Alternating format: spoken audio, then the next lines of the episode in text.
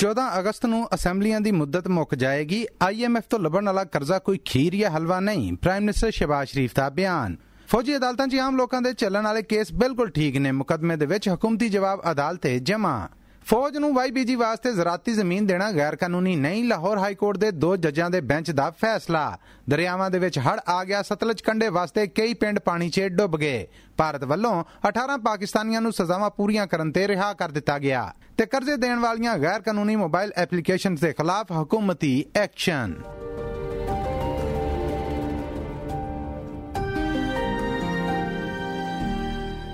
ਇਹ ਐਸਪੀਐਸ ਪੰਜਾਬੀ ਹੈ।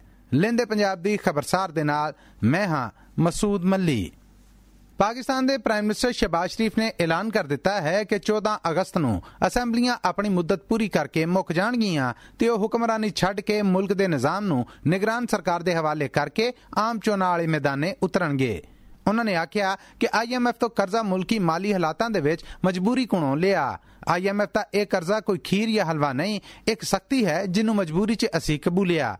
Prime minister दे आखे के बोला चो कुछ बोल। मैं ये आपको यकीन दिलाता हूँ हमारी हुकूमत की मदद चौदह अगस्त को ख़त्म हो जाएगी। उसके बाद जब भी इलेक्शन अक्टूबर में नवंबर में जब भी होते हैं इलेक्शन कमीशन ने उसका ऐलान करना है मेरी दुआ है। और मुझे यकीन आप सबकी दुआ है कि जो भी हुकूमत आए आवाम के वोटों से वो तालीम को नंबर वन प्रायोरिटी दे कि इसके बगैर अंधेरे रहेंगे। ए पाकिस्तानी प्राइम मिनिस्टर शहबाज शरीफ।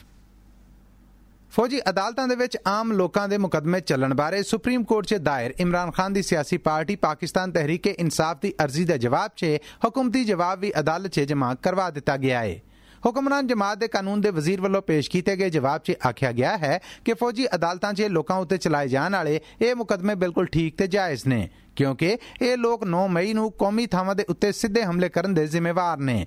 ਇਸ ਕਰਕੇ ਇਹਨਾਂ ਦੇ ਖਿਲਾਫ ਮੁਕਦਮੇ ਮੁਲਕ ਦੁਸ਼ਮਣੀ ਦੇ ਦਾਇਰੇ 'ਚ ਆਉਂਦੇ ਨੇ। ਦੂਜੇ ਪਾਸੇ ਫੌਜ ਮੁਖੀ ਜਨਰਲ ਆਸਮ ਮੁਨੀਰ ਦੀ ਅਗਵਾਈ 'ਚ ਕੋਰ ਕਮਾਂਡਰ ਕਾਨਫਰੰਸ ਰਾਵਲਪਿੰਡੀ ਦੇ ਵਿੱਚ ਹੋਈ ਏ, ਜਿਹਦੇ 'ਚ ਇਸ ਗੱਲ ਦੇ ਉੱਤੇ ਏਕਾਜ਼ਾਰ ਕੀਤਾ ਗਿਆ ਹੈ ਕਿ ਮੁਲਕੀ ਮਾਲੀ ਹਾਲਾਤਾਂ ਦੀ ਖਰਾਬੀ 'ਚ ਹਕੂਮਤ ਦੇ ਨਾਲ ਫੌਜ ਹਰ ਤਰ੍ਹਾਂ ਹੱਥ ਵੰਡਾਏਗੀ।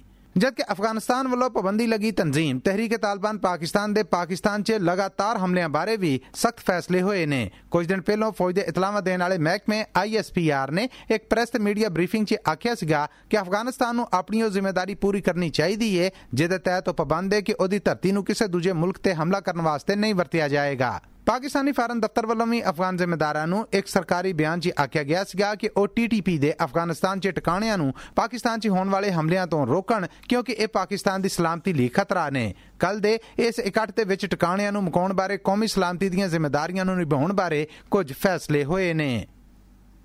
ਲਾਹੌਰ ਹਾਈ ਕੋਰਟ ਦੇ ਦੋ ਜੱਜਾਂ ਦੇ ਬੈਂਚ ਨੇ ਸਿੰਗਲ ਬੈਂਚ ਵੱਲੋਂ ਆਏ ਉਸ ਫੈਸਲੇ ਨੂੰ ਮੁਅੱਤਲ ਕਰ ਦਿੱਤਾ ਆ, ਜਿਹਦੇ 'ਚ ਫੌਜ ਨੂੰ ਜ਼ਰਾਤੀ ਜ਼ਮੀਨ ਦੇਣ ਦੇ ਹੁਕਮ ਦੀ ਮੁਖਾਲਫਤ ਕਰਦਿਆਂ ਹੋਇਆਂ ਉਹਨੂੰ ਗੈਰ ਕਾਨੂੰਨੀ ਕਰਾਰ ਦਿੱਤਾ ਗਿਆ ਸੀਗਾ।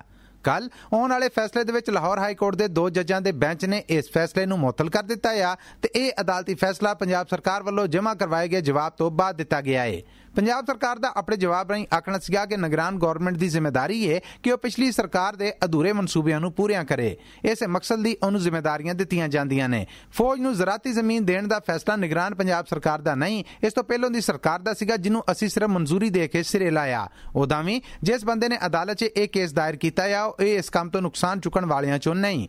ਅਦਾਲਤ ਦੇ ਸਿੰਗਲ ਬੈਂਚ ਦਾ ਫੈਸਲਾ ਗੈਰ ਕਾਨੂੰਨੀ ਤੇ ਠੀਕ ਨਹੀਂ, ਇਸ ਕਰਕੇ ਉਸ ਫੈਸਲੇ ਨੂੰ ਮੁਅੱਤਲ ਕੀਤਾ ਜਾਏ। ਜਿਹਦੇ ਤੋਂ ਬਾਅਦ ਦੋ ਜੱਜਾਂ ਦੇ ਬੈਂਚ ਨੇ ਪਿਛਲਾ ਅਦਾਲਤੀ ਫੈਸਲਾ ਮੁਅੱਤਲ ਕਰਦਿਆਂ ਹੋਇਆਂ ਜ਼ਰਾਤੀ ਜ਼ਮੀਨ ਫੌਜ ਦੇ ਸਪੁਰਦ ਕਰਨ ਦੀ ਮਨਜ਼ੂਰੀ ਨੂੰ ਗੈਰ ਕਾਨੂੰਨੀ ਕਰਾਰ ਦੇਣ ਦੇ ਫੈਸਲੇ ਨੂੰ ਮੁਅੱਤਲ ਕਰਤਾ ਹੈ ਵੇਲੇ ਤੋਂ ਪਹਿਲਾਂ ਸ਼ੁਰੂ ਹੋਣ ਵਾਲੀਆਂ ਸੌਣ ਭਾਦਰੋਂ ਦੀਆਂ ਬਾਰਿਸ਼ਾਂ ਤੋਂ ਬਾਅਦ ਪਾਕਿਸਤਾਨੀ ਦਰਿਆਵਾਂ 'ਚ ਹੜ੍ਹ ਆਉਣ ਦੀਆਂ ਖਬਰਾਂ ਨੇ। ਸਤਲੁਜ ਦਰਿਆ ਦੇ ਕੰਢੇ ਵਾਸਤੇ ਬਾਬਾ ਬੁੱਲੇ ਸ਼ਾਹ ਦੇ ਸ਼ਹਿਰ ਕਸੂਰ ਦੇ ਕਈ ਪਿੰਡਾਂ 'ਚ ਪਾਣੀ ਆਣ ਵੜਿਆ ਹੈ ਤੇ ਲੋਕ ਆਪਣੇ ਘਰ-ਬਾਰ ਛੱਡਣ ਤੇ ਮਜਬੂਰ ਨੇ। ਇਸੇ ਦਰਿਆ ਦੇ ਕੰਢੇ ਵਾਸਤੇ ਬਾਬਾ ਫਰੀਦ ਜੀ ਦੇ ਸ਼ਹਿਰ ਪਾਕਪਤਨ ਸ਼ਰੀਫ ਦੇ 20 ਤੋਂ ਵੱਧ ਪਿੰਡਾਂ ਦੇ ਵਿੱਚ ਹੜ੍ਹ ਆਉਣ ਦੀਆਂ ਖਬਰਾਂ ਨੇ, ਜਿੱਥੇ ਲੋਕਾਂ ਵੱਲੋਂ ਇਹ ਸ਼ਿਕਾਇਤਾਂ ਵੀ ਲੱਭ ਰਹੀਆਂ ਨੇ ਕਿ ਇੰਤਜ਼ਾਮੀਆਂ ਤੇ ਸਰਕਾਰੀ ਜ਼ਿੰਮੇਦਾਰ ਉਹਨਾਂ ਦੀ ਕੋਈ ਇਮਦਾਦ ਨਹੀਂ ਕਰ ਰਹੇ। ਕੁਦਰਤੀ ਆਫਤਾਂ 'ਚ ਮਨਸੂਬਾਬੰਦੀ ਕਰਨ ਵਾਲੇ ਸਰਕਾਰੀ ਮਹਿਕਮੇ ਪੀਡੀਐਮਏ ਵੱਲੋਂ ਖਬਰਦਾਰ ਕੀਤਾ ਗਿਆ ਹੈ ਕਿ ਹੋਰ ਬਾਰਿਸ਼ਾਂ ਹੋਣ ਮਗਰੋਂ ਦਰਿਆਵਾਂ ਦੇ ਅੰਦਰ ਹੜ੍ਹ ਵੱਧ ਸਕਦਾ ਆ, ਜਿਹਦੇ ਕਾਰਨ ਦਰਿਆ ਕੰਢੇ ਵਸਤੀਆਂ ਆਬਾਦੀਆਂ ਨੂੰ ਸਖਤ ਖਤਰਾ ਆ। ਇਸ ਕਰਕੇ ਇਹਨਾਂ ਆਬਾਦੀਆਂ ਜਾਂ ਇੱਥੋਂ ਦੇ ਵਸਨੀਕਾਂ ਨੂੰ ਵੇਲੇ ਤੋਂ ਪਹਿਲਾਂ ਇਹਨਾਂ ਥਾਵਾਂ ਤੋਂ ਕੱਢ ਲਿਆ ਜਾਏ। ਜਿਨ੍ਹਾਂ ਲੋਕਾਂ ਨੂੰ ਇਹਨਾਂ ਆਬਾਦੀਆਂ ਜਾਂ ਬਸਤੀਆਂ ਚੋਂ ਕੱਢ ਕੇ ਦੂਜੇ ਥਾਵਾਂ ਦੇ ਉੱਤੇ ਅਪੜਾਇਆ ਗਿਆ ਹੈ ਜਾਂ ਕੈਂਪਾਂ 'ਚ ਰੱਖਿਆ ਗਿਆ ਆ ਉਹਨਾਂ ਨੇ ਸ਼ਿਕਾਇਤ ਕੀਤੀ ਹੈ ਕਿ ਹਕੂਮਤ ਵੱਲੋਂ ਉਹਨਾਂ ਨੂੰ ਖਾਣ ਪੀਣ ਲਈ ਕੁਝ ਨਹੀਂ ਦਿੱਤਾ ਜਾ ਰਿਹਾ, ਜਿਹਦੇ ਕਾਰਨ ਉਹਨਾਂ ਨੂੰ ਔਖਲਾਂ ਝੱਲਣੀਆਂ ਪੈ ਰਹੀਆਂ ਨੇ। ਸਜ਼ਾ ਪੂਰੀ ਕਰਨ ਵਾਲੇ 18 ਪਾਕਿਸਤਾਨੀ ਸ਼ਹਿਰੀ ਭਾਰਤੀ ਜੇਲ੍ਹਾਂ ਤੋਂ ਰਿਹਾਈ ਪਾਉਣ ਮਗਰੋਂ ਪਾਕਿਸਤਾਨ ਅੱਪੜ ਗਏ ਨੇ। ਭਾਰਤੀ ਜ਼ਿੰਮੇਦਾਰਾਂ ਵੱਲੋਂ ਇਹਨਾਂ ਪਾਕਿਸਤਾਨੀਆਂ ਨੂੰ ਵਾਗਾ ਬਾਰਡਰ ਲਾਹੌਰ ਤੇ ਪੰਜਾਬ ਰੇਂਜਰਸ ਦੇ ਸਪੁਰਦ ਕੀਤਾ ਗਿਆ। ਇਹਨਾਂ 18 ਰਿਹਾਈ ਪਾਉਣ ਵਾਲੇ ਸ਼ਹਿਰੀਆਂ 'ਚ 12 ਆਮ ਸਿਵਲ ਲੋਕ ਨੇ, ਜਦਕਿ 6 ਮਛੇਰੇ ਨੇ। ਭਾਰਤ ਵੱਲੋਂ ਇਸ ਤੋਂ ਪਹਿਲਾਂ ਮਈ ਮਹੀਨੇ 'ਚ 22 ਪਾਕਿਸਤਾਨੀਆਂ ਨੂੰ ਰਿਹਾ ਕੀਤਾ ਗਿਆ ਸੀ, ਜਦਕਿ 14 ਜੁਲਾਈ ਨੂੰ 18 ਪਾਕਿਸਤਾਨੀ ਜੋ ਆਪਣੀ ਸਜ਼ਾ ਪੂਰੀ ਕਰ ਚੁੱਕੇ ਸਨ, ਉਹਨਾਂ ਨੂੰ ਰਿਹਾ ਕੀਤਾ ਗਿਆ ਆ। ਜਦਕਿ ਪਾਕਿਸਤਾਨ ਵੱਲੋਂ ਪਿਛਲੇ 4 ਮਹੀਨਿਆਂ 'ਚ 400 ਤੋਂ ਵੱਧ ਭਾਰਤੀ ਕੈਦੀਆਂ ਨੂੰ ਸਜ਼ਾਵਾਂ ਪੂਰੀਆਂ ਕਰਨ ਤੇ ਰਿਹਾ ਕੀਤਾ ਗਿਆ ਹੈ, ਜਿਨ੍ਹਾਂ ਵਿੱਚ ਵੱਡੀ ਗਿਣਤੀ ਮਛੇਰਿਆਂ ਦੀ ਏ।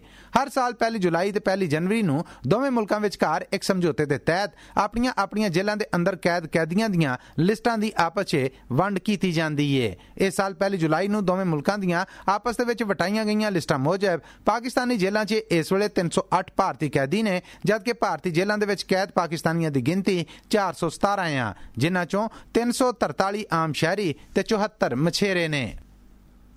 ਮੋਬਾਈਲ ਐਪਲੀਕੇਸ਼ਨਸ ਰਾਹੀਂ ਕਰਜ਼ਾ ਦੇਣ ਤੇ ਉਸ ਤੋਂ ਬਾਅਦ ਲੋਕਾਂ ਤੋਂ ਸੂਦ ਜਾਂ ਵਿਆਜ ਲਈ ਤੰਗ ਕਰਨ ਵਾਲੀਆਂ ਕਈ ਕੰਪਨੀਆਂ ਉੱਤੇ ਪਾਬੰਦੀ ਲੱਗ ਗਈ ਏ।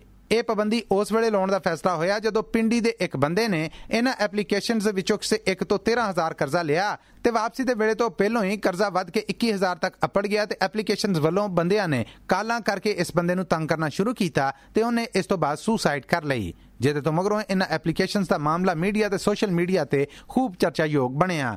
ਪਾਕਿਸਤਾਨ ਟੈਲੀਕਮਿਊਨੀਕੇਸ਼ਨ ਅਥਾਰਟੀ ਦੇ ਮਹਿਕਮੇ ਵੱਲੋਂ ਐਲਾਨ ਕੀਤਾ ਗਿਆ ਹੈ ਕਿ ਇਹਨਾਂ ਗੈਰ ਕਾਨੂੰਨੀ 141 ਮੋਬਾਈਲ ਐਪਲੀਕੇਸ਼ਨਸ ਨੂੰ ਬੰਦ ਕਰ ਦਿੱਤਾ ਗਿਆ ਹੈ। ਜਦਕਿ ਇਸ ਤੋਂ ਪਹਿਲਾਂ ਪਾਕਿਸਤਾਨ ਤੋਂ ਆਈਟੀ ਦੇ ਫੈਡਰਲ ਮਿਨਿਸਟਰ ਅਮੀਨੁਲ ਹਕ ਨੇ ਚੇਅਰਮੈਨ ਪੀਟੀਏ ਨੂੰ ਐਸੀਆਂ ਗੈਰ ਕਾਨੂੰਨੀ ਕਰਜ਼ਾ ਐਪਲੀਕੇਸ਼ਨਸ ਬੰਦ ਕਰਨ ਦਾ ਹੁਕਮ ਦਿੱਤਾ ਸੀ। ਖਬਰਾਂ ਮਿਲ ਰਹੀਆਂ ਨੇ ਕਿ ਸੁਸਾਈਡ ਕਰਨ ਵਾਲੇ ਬੰਦੇ ਦੇ ਕੇਸ ਸਮੇਤ ਇਹਨਾਂ ਐਪਲੀਕੇਸ਼ਨਸ ਰਾਹੀਂ ਲੋਕਾਂ ਤੋਂ ਕਰਜ਼ਾ ਵਸੂਲੀ ਕਰਨ ਲਈ ਗੁੰਡਾਗਰਦੀ ਕਰਨ ਤੇ ਲੋਕਾਂ ਦਾ ਪਰਸਨਲ ਡਾਟਾ ਵਾਇਰਲ ਕਰਨ ਵਾਲੇ 50 ਤੋਂ ਵੱਧ ਲੋਕਾਂ ਦੀਆਂ ਗ੍ਰਿਫਤਾਰੀਆਂ ਹੋਈਆਂ ਨੇ। ਸਭ ਤੋਂ ਬਹੁਤੀਆਂ ਗ੍ਰਿਫਤਾਰੀਆਂ ਰਾਵਲਪਿੰਡੀ ਸ਼ਹਿਰ ਤੋਂ ਹੋਣ ਦੀ ਖਬਰ ਮਿਲੀ ਹੈ। ਲੋ ਜੀ, ਇਸ ਹਫ਼ਤੇ ਲਈ ਲੈਂਦੇ ਪੰਜਾਬ ਤੋਂ ਇੰਨਾ ਹੀ। ਆਉਂਦੇ ਹਫ਼ਤੇ ਕੁਝ ਹੋਰ ਖਬਰਾਂ ਦਾ ਨਿਚੋੜ ਲੈ ਕੇ ਮਸੂਦ ਮੱਲੀ ਐਸਪੀਐਸ ਪੰਜਾਬੀ ਦੇ ਸਭ ਸੁਣਨ ਵਾਲਿਆਂ ਦੇ ਰੂਬਰੂ ਹਾਜ਼ਰ ਹਾਓ।